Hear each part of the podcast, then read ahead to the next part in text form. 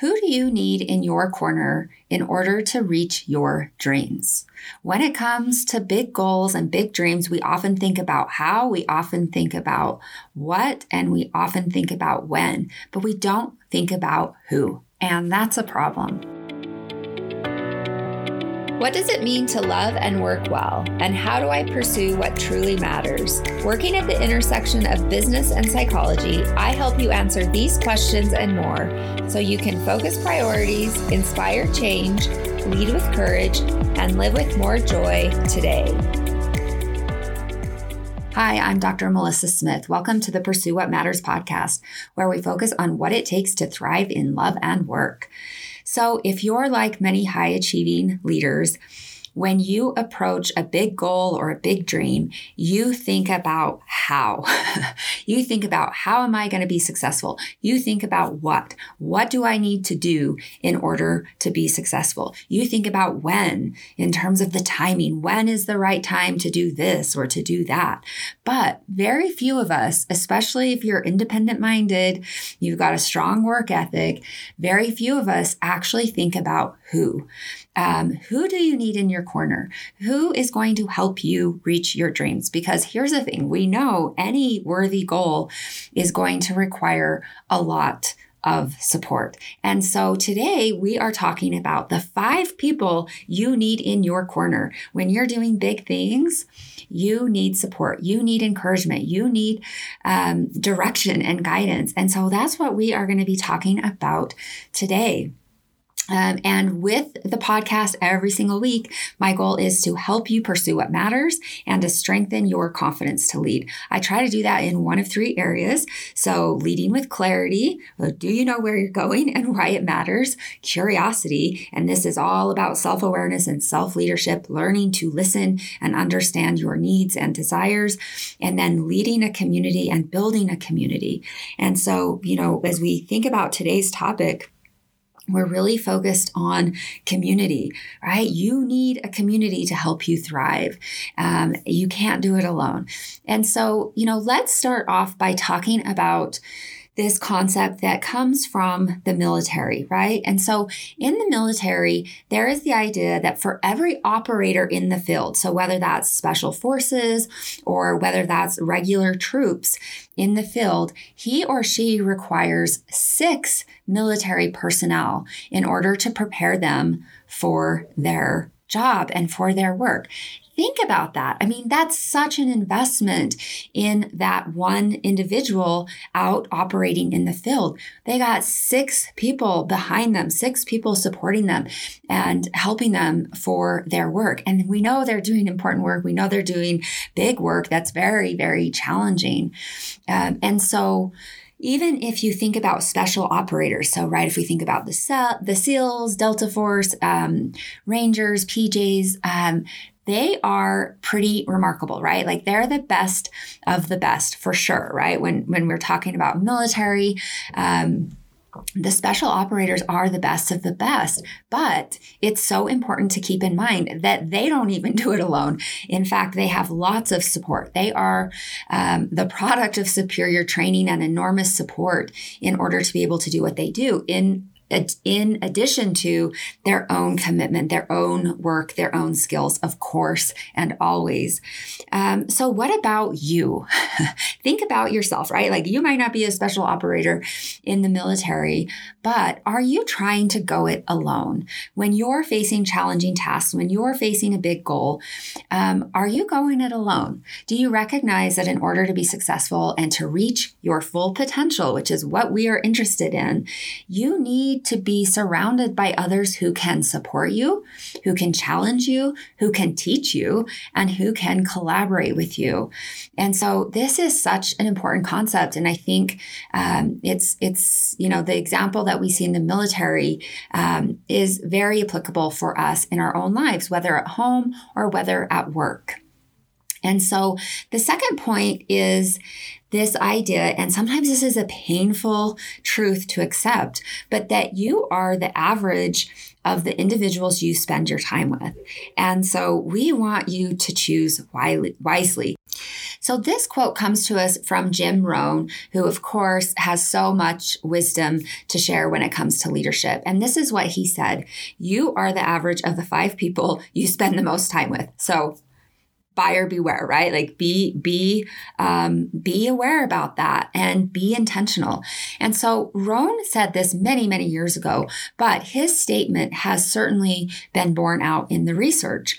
So the people you spend the most time with shape who you are. And just think about this for yourself um, practically speaking.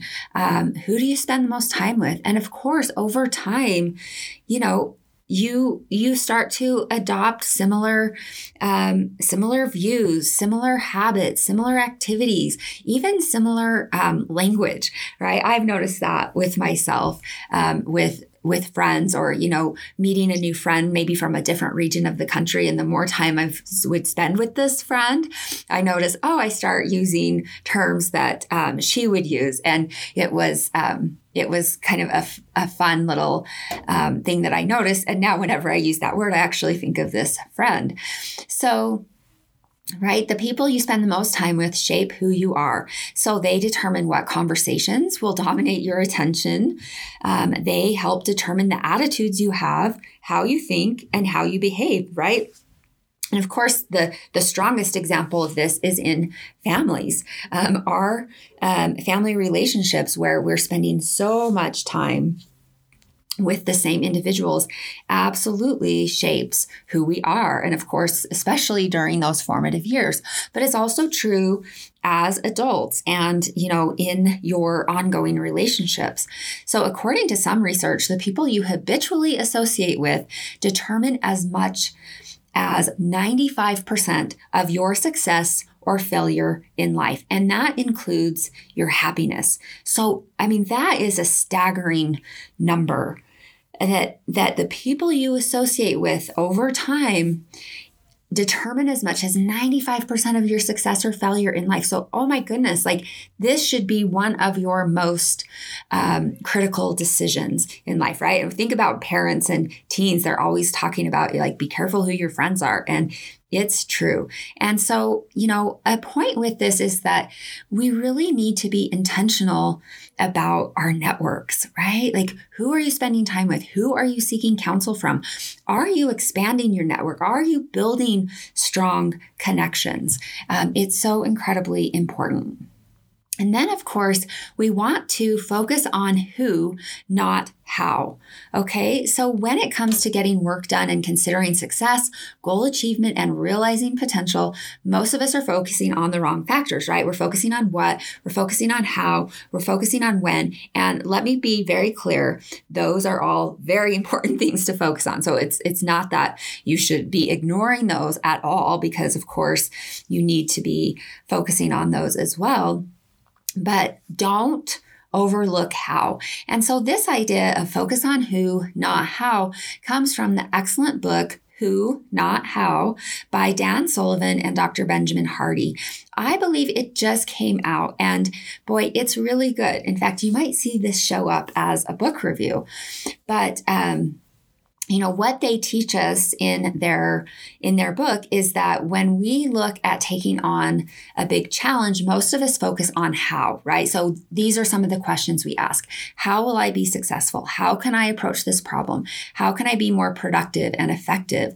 So right we focus on the tactics of working harder and plan in isolation. And so i think in many ways this kind of narrow focus on you know how and just work work work is kind of that work harder um, sentiment. And instead, of course, we want to work smarter. Um, hard work is an awesome ethic. It's an important ethic for anyone who wants to be successful, but it's not the whole story. Okay. So if you consider your biggest goals in life, you, you've probably never done it alone. And in fact, I would be so surprised if that is the case, right? Even, even if we think about some of the really hard won um, battles in individuals' lives, like, you know, overcoming cancer or overcoming addiction, right? You don't do that. You don't do any of those things alone. You have a team. Um, you have a team of experts and supporters um, that help you along that road. And so, of course, it, you know, when you do reach your biggest goals, it's for sure has taken a lot of hard work, ingenuity, and planning, but none of us build anything worthwhile alone, right? You might build something alone, but it's probably not very worthwhile. It probably doesn't have that much meaning because as humans, we're meaning makers and we are wired for connection. So, but when we focus solely on how, we end up hitting the same nail or different nails, right? Like every nail in our life with the same hammer. And it's just less effective, right? We're not as successful as we could be. And so Sullivan and Hardy really invite us to think in terms of who. So these would be some of the questions that you ask yourself. Who who do you need or who do I need to help me reach my goals? Okay. Um, who can teach me something to help me be successful, right? Like, is there a skill gap that you need some help with? Who can help me with tasks and skills that I may not possess, right? So, when we think about this, um, who can help me to be successful? A lot of that is mentoring and perspective taking because you might be head down on the trail and it's hard for you to know what to expect around the next bend. And so, having someone who can provide perspective, who's been there before. Oh my goodness, that's so incredibly powerful. And then, of course, who can help you with tasks and skills, right? Like you might have some skill gaps. And so you absolutely need um, an expert and someone to, to guide you and to teach you. And who can I delegate to? So that's a really big one. You should not be trying to do everything. And sometimes with hard workers and high achieving leaders, that's that becomes their default um, to just do everything. And and instead of working smarter they focus on working harder trying to push more taking more hours and you know of course in the process kind of burning themselves out. So who can i delegate to? And so thinking about who instead of how really sets you up for exponential growth. So I want you to think about this and how it might relate to your own life, your own work, your own business. Um, focusing on who instead of how is the best path forward for scaling. So if you want to grow your business, you know, you absolutely cannot do it alone. You need people. Um, this is actually something that we're dealing with right now in our organization. And it's a great problem to have, but it is challenging, right? Because there is, especially when you're so busy, it's easy to say, I don't have the time to come up with a job description. I don't have a time, I don't have the time to even identify what needs to happen. And then, of course, you further undermine yourself. But if you are planning on growing, if you're planning on scaling, you've got to have a focus on who. Okay, who instead of how is also the best path forward for preventing burnout and resentment, right? You've got to stop trying to do everything on your own. Um, who, not how, is also the best path forward for reaching your potential, right? Like reaching your potential is a big deal, it's a big thing. And one of the things that makes me so sad is that there are so many of us living with our untapped potential. And that is a loss for the world. That is a loss for those individuals. That is a loss for anyone within the circle of their influence. And, you know, when, when I say reaching potential is a big deal, it's a big goal. It's right. And you might not even have clarity about what that is. But you've got to dream bigger for yourself and you can't do it alone. You've got to have help because sometimes these people that you have in your corner, help you to have a bigger dream for your life. And that is incredible. It's inspiring. It helps you to, uh, these people help you to have a vision and catch a vision for who you can become and how you can contribute. And also, who, not how, is the best path forward for helping others along their path, right? Because as you are fulfilling potential and as you are connecting meaningfully, you are going to be a who for others, right? You're going to be able to help people along their path. And that's what it's all about contribution, right? Especially when we think about a purpose driven life it's all about contribution. And so when you are doing your work, you can't help but um, help others do their work. You can't help but help others on their path. And that is pretty remarkable to me. So now let's jump into the five people you need in your corner. Okay. So these, so, you know, you might, you might have um, more than five people for sure. I hope you do. I hope you have multiple in each of these categories. But what I've done is I have, you know, I've taken some time and really considered, you know, how you can be successful, right? And who you need in that endeavor, right? The types of people. And so, what I'm talking about are I'm going to be talking about five categories of people you need in your corner. And, you know, like I said, hopefully you have multiple. Um, of each of these in your life if that can be helpful right not to overwhelm you um, but we need we need people in our corner and so the five people you need in your corner um, include the the following five and they all start with c. Isn't that so convenient? I try to i try to help you that way and actually it helps me too. So you need a cheerleader you need a collaborator you need a challenger you need a coach and you need a consultant. Okay. Now, some of these can maybe be more formal and some of them might be very informal. So, uh, we will talk about that as we talk about each of them. Uh, but I just want you to think about your own life, your own relationships, your own goals. And as I talk about these five different people, I want you to ask yourself if you have one of those people in your corner. And if not like where's where where are the gaps and what could be helpful? And i hope at the end of this podcast you will have a strengthened commitment to making sure you have these five people in your corner uh, because your dreams are important your goals are important your success is important and uh, you won't get there alone. So first of all um, let's think about the cheerleader. So we all need um, a cheerleader in our lives. So I was a cheerleader in high school. So I think fondly about that. Not everyone does think fondly about that.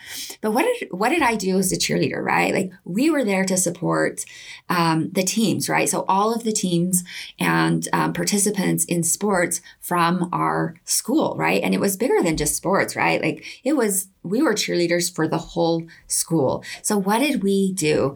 We had unabashed support for our school. And that's what we want to think about when it comes to having a cheerleader in your life. Now, before I go on, I you know so i i just said i hope that you will think about who you need in your life and if you have these folks in these categories. But the other thing that i want you to consider as you listen to the podcast today is who are you to others? So think about think about these five people in relation to how you show up for others. Are you a cheerleader for someone? Are you a collaborator um, for someone? And so you need you need people in your corner and you need to be in other people's corner. Um, and so it's it's such a beautiful virtuous cycle. So I want you to think about both of those um, pieces as I talk to you about these five people. So, okay, let's get back to the cheerleader. So when we're when we think about a cheerleader in your life, we want someone who can have just just out there unabashed support of you and um, your causes and your goals. So, someone who can see your potential when you do not, that can be really helpful um, the cheerleader can provide a lot of perspective about you personally, right? So, this is someone who really understands you. Maybe this is a loved one, maybe this is a family member. So, it's not as important for the cheerleader to have specific knowledge of your industry or your work or the specifics of your goal. But what's important is that they have specific knowledge and belief in you. So a lot of times, right, like we would think about, you know, having history with them. Like you, they've seen you over the years, you've seen them over the years. And so the cheerleader is really there to strengthen and encourage you on your path. Um, recognizing that it's not their path and there may be little that they actually understand about your specific path, right? And so they don't need to have a lot of domain specific knowledge or understanding in order to be able to cheerlead you. And sometimes it's kind of better if they don't actually. So the cheerleader is someone who can lift you up when you hang down. And boy, that is super important for each of us. And so now I want you to think about um, who is your cheerleader, right? So um, these would be specific people, maybe in your life who could be a cheerleader for you. So, for sure, a mentor or a sponsor because right if we think about mentors and sponsors they have perspective and that's so incredibly important when you're on your path. Um, it could be a colleague it could be a friend right? Friends can be some of the best cheerleaders uh, because they know you. Um, it certainly could be a loved one um, a family member so maybe your spouse or partner maybe your mom right? So um, my my mother is certainly a great cheerleader for me and she doesn't know a lot about the details of my work or even the details of some of um, some of my biggest goals. But she knows me and she can can come in with lots of love and encouragement. And so what do they do? So, what does the cheerleader do for you? They encourage, they empathize, they support, they strengthen, um, they provide perspective, they build resilience, and provide hope. Okay, so these these folks bring the emotional connection, the emotional love, the emotional um, encouragement. And so, you know, when I think about cheerleaders in my life, uh, you know, the first person that comes to mind for me certainly is uh, my guy friend, uh, my husband. He has, you know, through all the years that I've known him, he has been nothing but incredibly supportive of me and my goals and my journey. And he you know, he's seen me enough um, over the years with different goals and different challenges that he can provide incredible perspective to me, right? Because it's easy when you're on your path to get lost in the weeds. It's easy to feel so um, burdened by the trail and by the you know the scope of your work and your goals that it's you just lose perspective. You just have your head down in the weeds. And so you know when you have a loved one who can come in and say hey we've seen this pattern before. We've seen you um, feel overwhelmed, but um, still succeed, and what helps you, right? And certainly my husband um, does that well. He knows my patterns and he can provide great perspective. He can remind me, you know, when it's time to rest, when it's time to push, when it's time to pause, right? Because both of those are so important along your trail and they can provide hope and encouragement, right? Belief in you. I know you can do it. Um, I believe in you. And don't ever underestimate the power of that kind of encouragement because it is a game changer. It's so incredibly important. Okay. So that is the cheerleader. And now the second person you need in your corner is the challenger. Now, this one might surprise you, but I hope it doesn't because here is the thing. In order for us to grow, we need to be challenged. And, you know, having a great challenger who has good intent for you, right?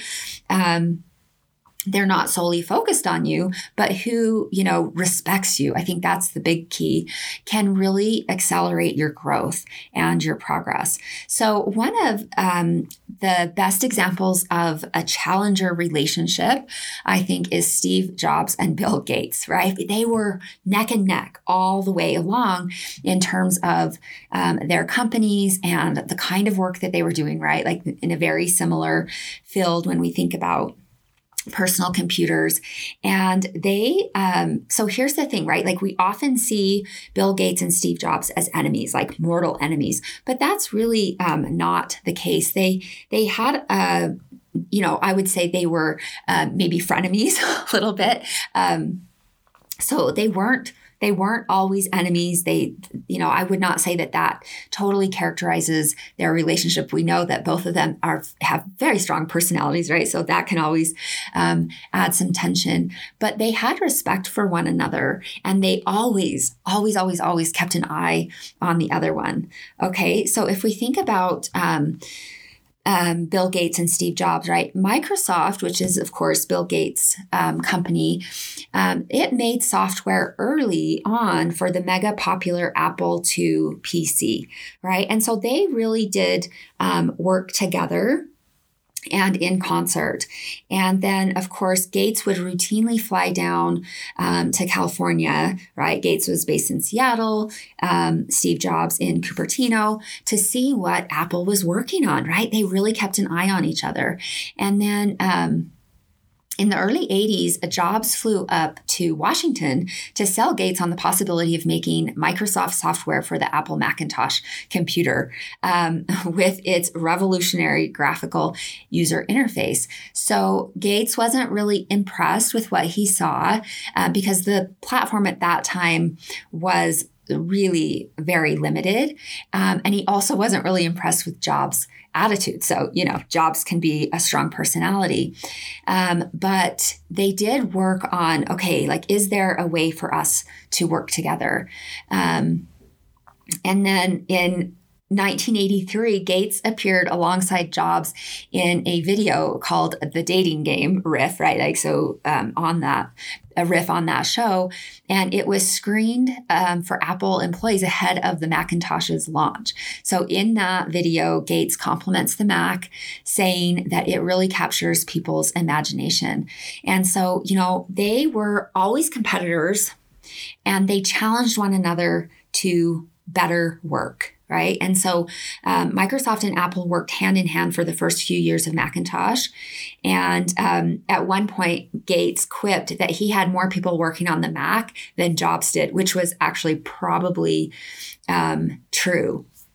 And so um, they did have a very rocky time in their relationship. Um, and this is when Jobs accused Gates of stealing the idea. And Gates famously answered, Well, Steve, I think there's more than one way of looking at it. I think it's more like we both had this rich neighbor named Xerox, and I broke into his house to steal the TV set and found out that you had already stolen it. So that was Gates' response to Jobs. So they really challenged each other um, and um, really, you know, pushed one another to better work. And they weren't necessarily friends, right? Like they de- definitely had some hostile engagements, um, but they I think they respected one another. It certainly that certainly shows up if you look in the details um, of their of their life. So Jobs at one point said of Gates. I admire him for the company he built. Um, it's impressive, and I enjoyed working with him. He's bright and actually has a good sense of humor, right? So you can see that respect there, even though they were competitors and challengers. And then after Jobs died, Gates said, I respect Steve. We got to work together. We spurred each other on, even as competitors. None of what he said bothers me at all. And that's probably really good. Gates didn't personalize um, what um, Jobs said over the years. So, the question that I have for you when it comes to the challenger is who pushes you to improve and who can you have some healthy competition with? Um, because when it comes to your challenger, there is quite a bit of competition. But, right, we think about um, hubristic competition or unhelpful competition. And then we also think about healthy competition. And so let me just describe the challenger for you. This individual is doing similar work to you. You may see this individual as a competitor, right? You may or may not if there is competition, it's healthy competition, which includes respect for one another. And that's really the key when it comes to a challenger. Um, this person pushes you to better work. This person challenges your worldview. So, right, think about um, um, Gates and Jobs, they had very different idea about the user interface and um, even the nature of PCs and they challenged one another in that respect. And this so this person challenges your worldview but also your status quo right? Like they push you to better work. This person pushes you to know your stuff reason through your arguments and defend your points. Um, so in every way even though sometimes these moments aren't very enjoyable, right? Because they can be stressful. It's the challenge response because it pushes you, it spurs you to um, better work. and more success ultimately. So this person may make you a little bit nervous, but they always push you to be better. And so the challenger brings um, the challenge response, right? Which is that stress response and the fine balance between working beyond your capabilities but still being able to perform learn and achieve. That's the that's the challenge stress response and the challenger really invites that work. So um, the challenger does not see you as weak but as a worthy opponent as a worthy competitor. So it's a huge compliment to you right um, and the challenger really right like in them seeing you as a worthy competitor this helps you to square your shoulders and grow into bigger goals. So sometimes these are the people that that ask what if and maybe they're asking that what if question in their own life but because you you are a challenger because you are doing similar work it helps you to ask the bigger question um, in your own life.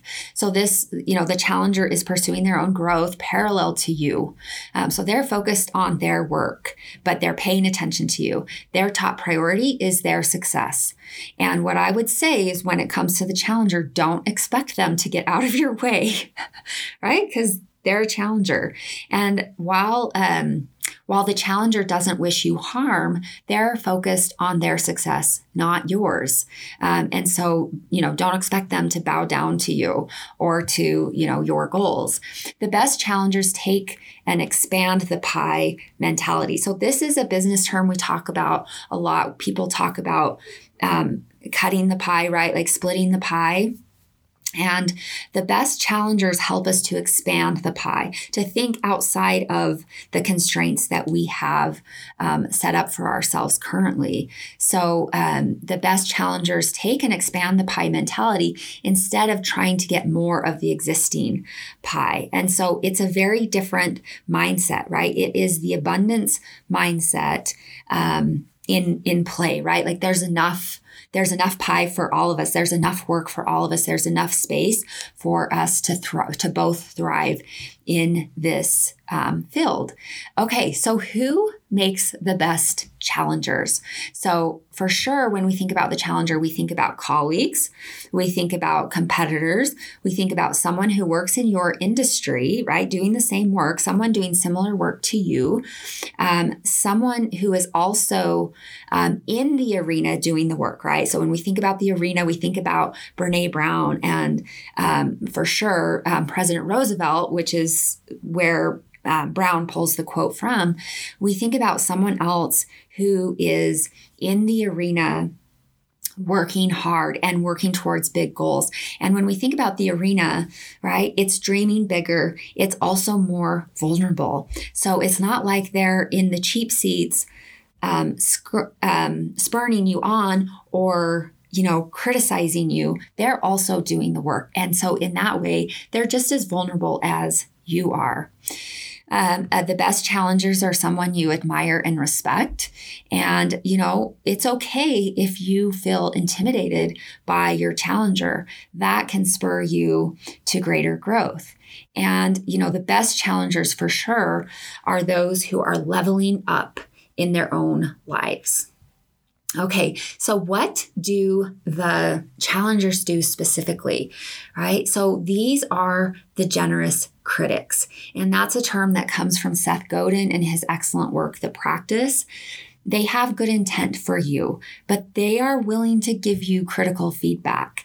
Um, they are willing to expose your weaknesses and challenges. And so you've got to have a thick skin here uh, because it's in challenge that we grow. Um, the best challengers, another thing that they do, they acknowledge your strengths, so they they respect you, right? They respect and challenge you. Um, the other thing they do is they push you to be better. Another thing that the best challengers do is they succeed, right? Don't pick don't pick a challenger who's not succeeding, but um, they succeed, which spurs your own desire to succeed. And they really push you to be better through their own efforts to improve. Okay, so that's a little bit about the challenger, um, a description of, of what that role is, who makes a good challenger, and what they actually do for you. And so think about that in terms of who do you have in your corner and who are you in other um, individuals' corners. Okay. So, we've talked about the cheerleader, we've talked about the challenger, and now we are going to um, talk about uh, the collaborator, right? We all need a collaborator. So, one of the best examples of such a powerful collaboration over the years has been the Nobel Prize winning um, psychologist uh, Kahneman and Tversky. Now, Tversky died um, several years back, and and so, you know, he is no longer with us. But Kahneman went on to win the Nobel Prize. And he has very clearly said um, over the years and in his great um, book that you know, they both they that that prize is for both of them because the Nobel Prize was won for their collaborative work, but the Nobel Prize does not go to individuals who are deceased, which is why, you know, Tversky had died before that Nobel Prize was given. So the, here's a little bit about their story. So in 1968, Tversky and Kahneman were both rising stars in the psychology department at Hebrew University in Jerusalem. And they had very little in common. Um, so Tversky was born in Israel and had been a military hero, and he had he had a lot of um, he had a lot of swagger. He was very optimistic. He was very confident, um, and had a very strong personality. Um, and he you know, he was a night owl. He would often schedule meetings with his graduate students at midnight over tea, so no one would bother them. So he was quite, um, quite a character. And um, he was he had a lot of one liners, right? And he found much of life funny. Like he just didn't take things too seriously. But he could also be very sharp with critics. Um, and and so like he he wasn't afraid to get into um, the fray with people. And um, had a lot of success as a result of that. So early in his career tversky was a mathematical psychologist which meant that he used formal models to characterize human behavior right? So there's a geeky application for you. Um, so that was a little bit about his work.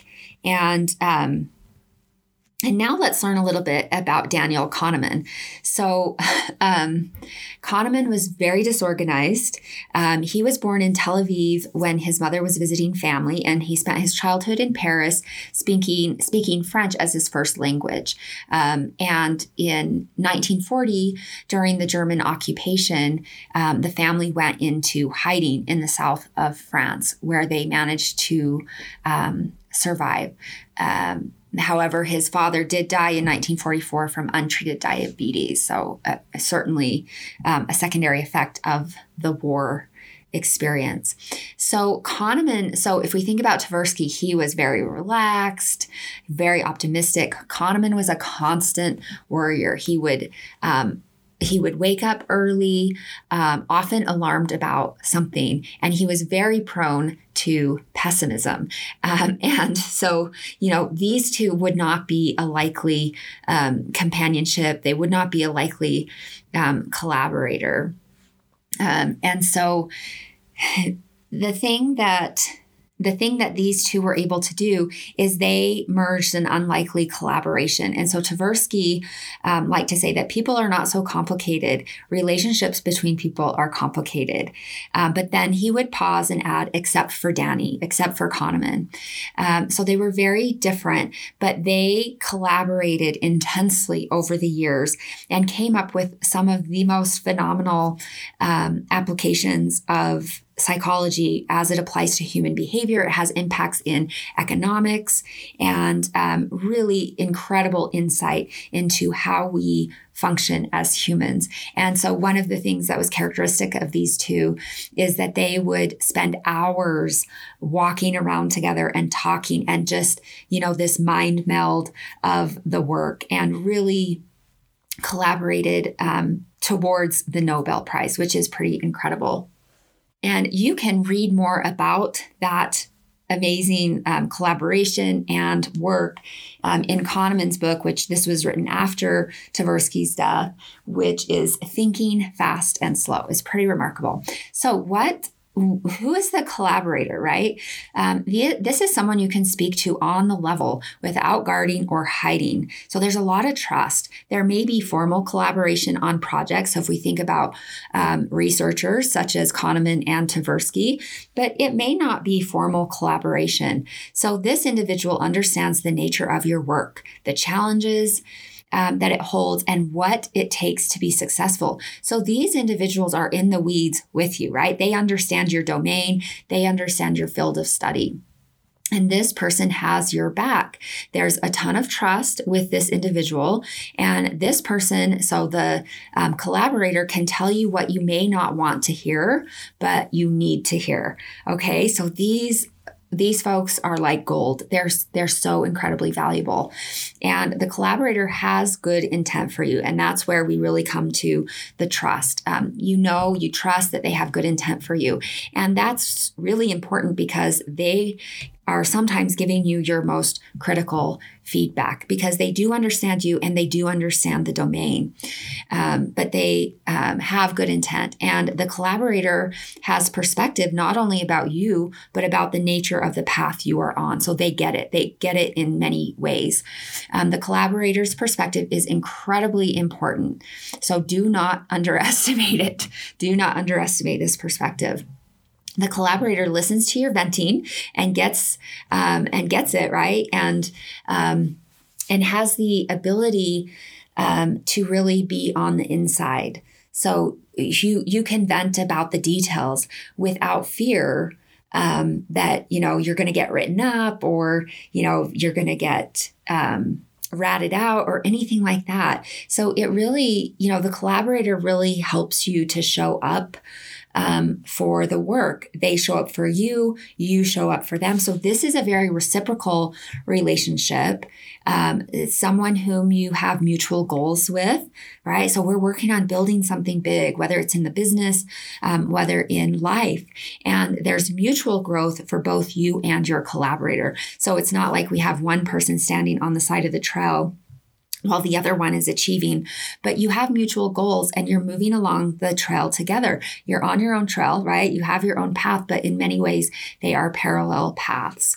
And so, who fills the collaborator role well? So, this is the trusted friend, a trusted colleague this can be your best friend at work, right? We all um, value or get value from having a best friend at work, according to Gallup's research. Um, someone with within your larger professional network whom you have um, built trust with. So I was reading a, a leadership book um, not too long ago, and um, the individual is talking about having like a conference best friend. And these individuals met at a conference years ago. They live in different parts of um, the US. Um, I think they were both in the US, but they would get together once a year at the conference and they became incredible collaborators and also, of course, great cheerleaders for one another. And so, what does the collaborator do? They listen, they empathize, they encourage, they give you tough feedback needed for your growth. Okay. They provide perspective about what you may be missing. They point out your blind spots. We all need someone pointing out our blind spots. They make suggestions for greater success. They make you better by their contributions. They obviously collaborate, um, thus making you better by their contributions. And um, the, col- the collaboration can take the form of specific projects, but also in the form of helping to mold the type of professional you are, right? They influence your thinking. And collaborators help mold character. Okay, so these people are really, really important um, when we think about when we think about the role that they play. And now let's talk about the coach, right? So this is um, this is the fourth person you need in your corner. Okay. So let's describe the coach just a little bit. The coach helps you to reach your full potential. Um, often, a coaching relationship is a formal relationship, right? So it's a formalized relationship with an agreement, specific responsibilities, etc.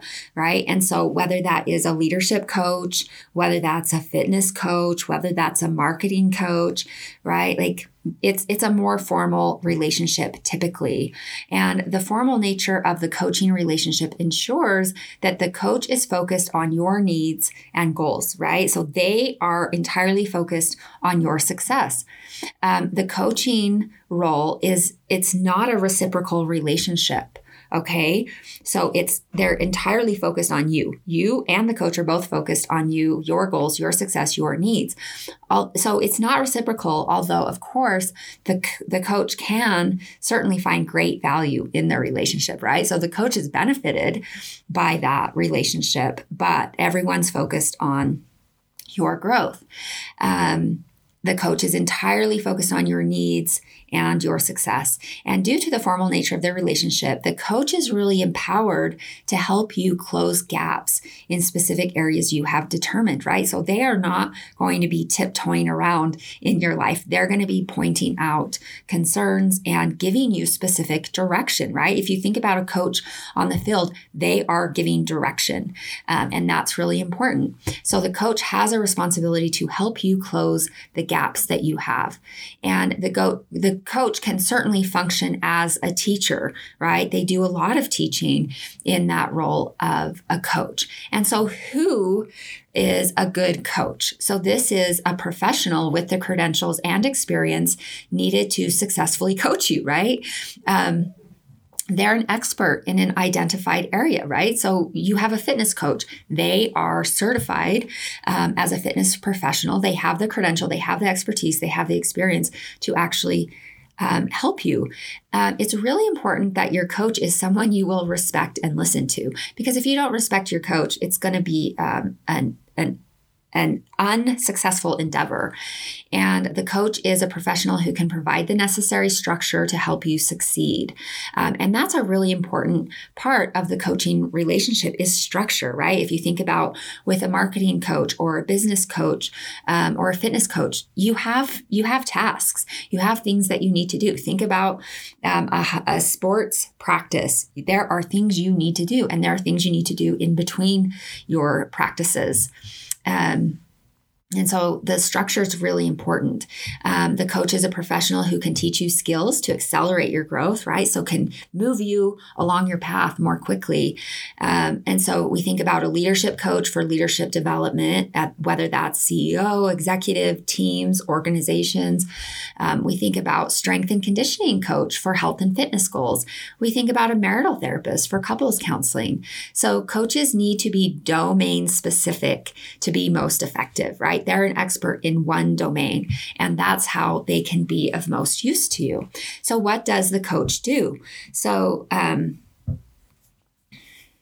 the coach first and foremost assesses your skills, assesses your strengths, and assesses your deficits, right? So they get the lay of the land in very fine detail, in very specific detail, because then that is going to guide how they coach you. So the coach provides structure for goal pursuit. I've already talked about that.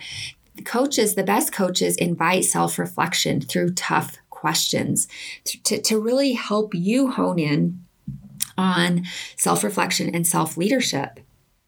So, coaches increase insight by being a truth teller, right? Telling you what others will not tell you, giving you the very tough feedback. Um, but it's not just tough to be tough, right? It's not just to to create suffering for you, but it is targeted very specifically at helping you accomplish your goals. And um, the coaches also are doing skill building in specific areas. So, whether that's around communication skills, um, whether that's on delegation skills, they educate on those skills, on those topics, and provide direction for additional learning. So, what can you do? How can you carry this home with you? How can you apply it? Coaches push you to more responsibility, they encourage more self leadership, and they increase your accountability, right? So, accountability and responsibility, not quite the same thing.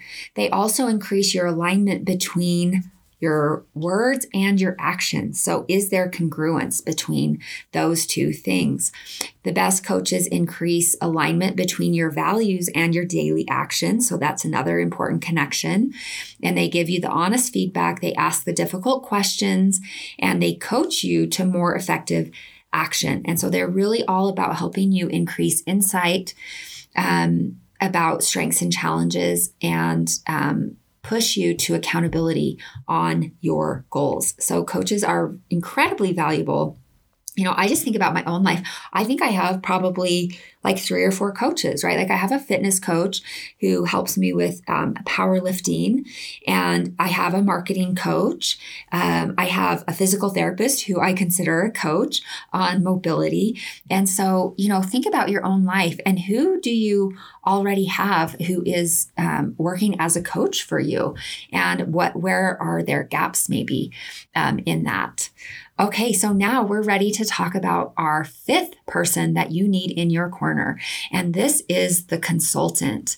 Okay. So what does the consultant do? Or let's let's look at a description of who this is and and how they show up for you. So this is someone with domain specific knowledge who can strengthen your own skill sets. So, this is also pretty targeted. So, um, a consultant is someone that you consult with occasionally or on an ongoing basis in specific areas of your leadership development or your business or your life you know so sometimes a cons- consultant could be considered like a physician or an accountant right? I, I that's what i consider my accountant um, as a consultant in in several areas. You can think about you know a marketing strategist is a is a great consultant to have.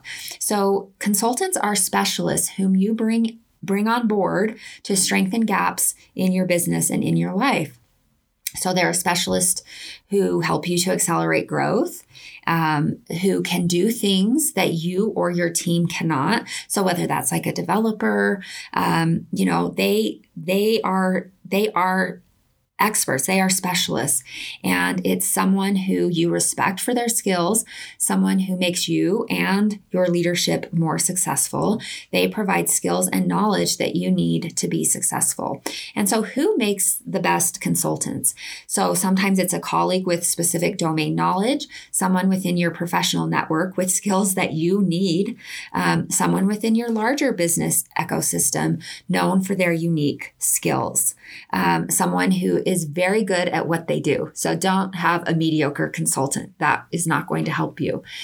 Um, so the consultant relationship can be more of a formal relationship where you hire them to do a specific job and you know you can expect specific results but it can also be less formalized in which there are curbside consultations occasionally and there's not uh, necessarily a clear expectation of specific results. And so you know think about that. Some some consultant relationships are very formal and there's an agreement kind of like a coach and others are less formal so, what do the consultants do? Right. So, they really do provide that domain specific knowledge and expertise. They consult on specific areas of your work. They provide recommendations for next steps. They provide perspective on um, the specific challenges you're facing, recognizing that you do not possess the same kind of deep knowledge that they do. And so, they bring in perspective. They really do bring a deep knowledge of the topic area. And that's really important for your understanding so that you can make better decisions. And they're awesome because then you don't need to develop that deep knowledge, which would be a pretty ineffective use of your time and resources. So they provide specific targeted direction for specific targeted results. Okay, so those are the five people you need in your corner. So, again, they are the cheerleader, the collaborator, the challenger, the coach, and the consultant. And so, again, I hope you will take some time and think about who do you already have in your corner? Who fits into um, those categories for you? And where where are you lacking? Like where do you where can you see like oh boy i i think i do need um, a collaborator in my life. And then the second part of that is think about um, who you can be um, who you can be for someone else, right? Are you someone's cheerleader? Are you someone's consultant, collaborator, um, challenger, or coach? Um, there are important ways that you can also show up for others. And so, of course, we always want to pay attention to that balance and that give and take. And so, head on over to my website to check out the show notes with all the resources for this episode. I'll have a few links there um, at www.drmelissasmith.com com forward slash five people. So that's all spelled out F I V E P E O P L E. So one more time, that's www.drmelissasmith.com forward slash five people. I'm Dr. Melissa Smith. Remember, love and work, work and love. That's all there is. Until next time, take good care.